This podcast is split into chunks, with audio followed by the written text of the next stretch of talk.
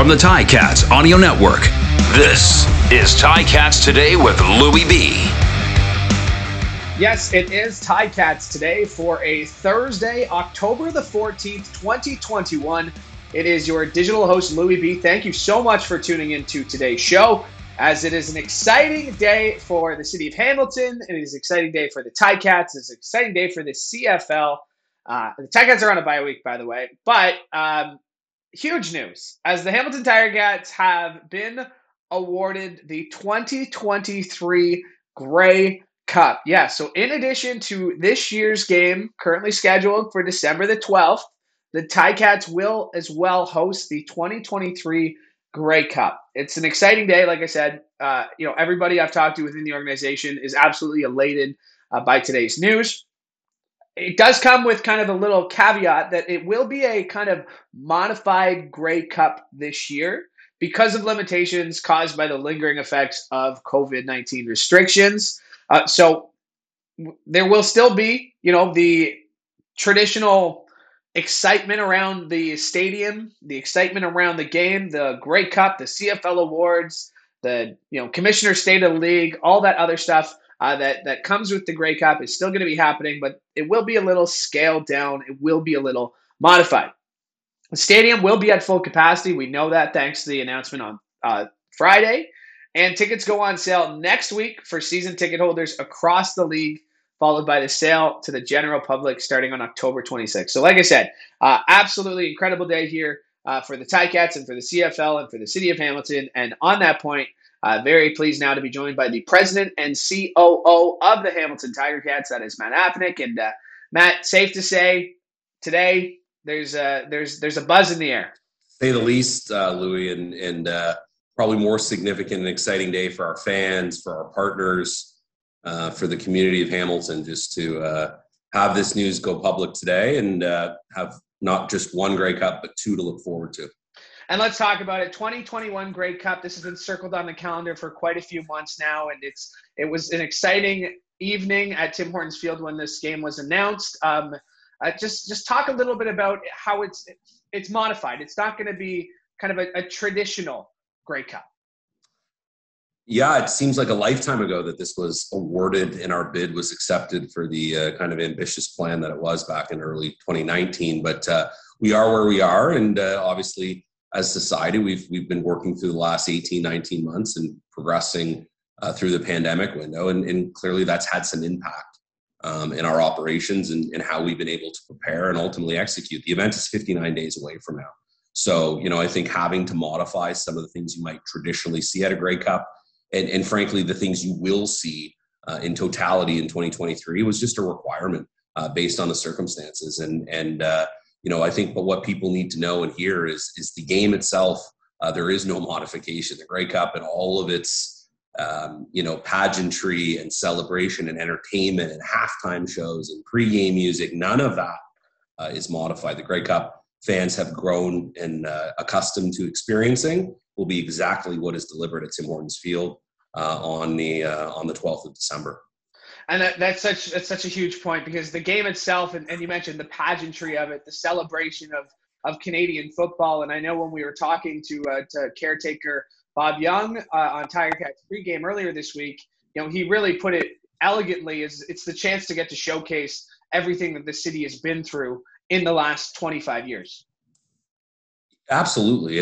And listen, I think, an important message, Louis, is you well know better than most. Football matters in Hamilton, and football matters in Southern Ontario. And I think that passion that our fan base brings is a huge part of why something like today can happen. And it's that commitment of our fans to create that amazing energy and experience in the venue on game day, in a world-class venue, I may add, that makes things like this possible. So, I think fans will see that in full luster on December 12th, as we will also see fans and people from our CFL community from across Canada in to cheer on whatever teams are fortunate enough to qualify and earn the right to play in the game.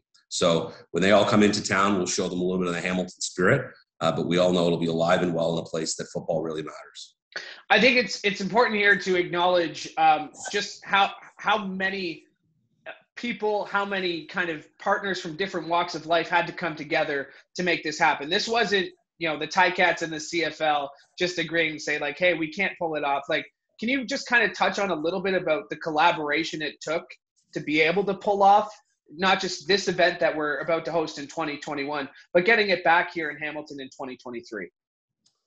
Yeah, things of this scale and scope require, you know, a collective effort. And in our case, in the CFL, we're fortunate, and it begins and ends with our appreciation of our other 8 partners in the league and the governors of those teams, ultimately approving this plan and moving it forward. But to your point of outside the CFL community, the province of Ontario, the city of Hamilton, their leadership, recognizing what the Grey Cup brings economically in terms of as a driver, and brings perhaps more socially in terms of bringing Canadians together at a time when I think everyone's missed that. So all of these things are a collection of people coming together. And I mentioned earlier, I'll mention again, our fans, our corporate partners, you know, they're in that mix as well. But yeah, it truly takes a village, Louis, and in this one, it took the entire village. And 2023 now, I mean, getting that date circled on the calendar. I remember the pitch. I still go back every so often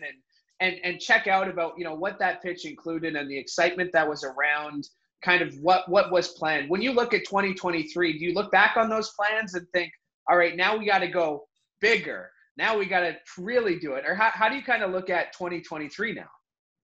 Yeah, I think we this is all so fresh that we're just starting to look forward and knowing that this happened, obviously, just recently, and it's just come together. But to your point, yeah, of course, we're going to look to raise the bar on what was already a pretty ambitious plan. And our inability to deliver that ambitious plan is really the reason why 2023 was so important. Our fans deserve, Bob said it very eloquently today, our fans deserve and have earned the right to host the Grey Cup and the Grey Cup Festival in all of its glory, absent some of the circumstances that have affected our ability to deliver that in 2021.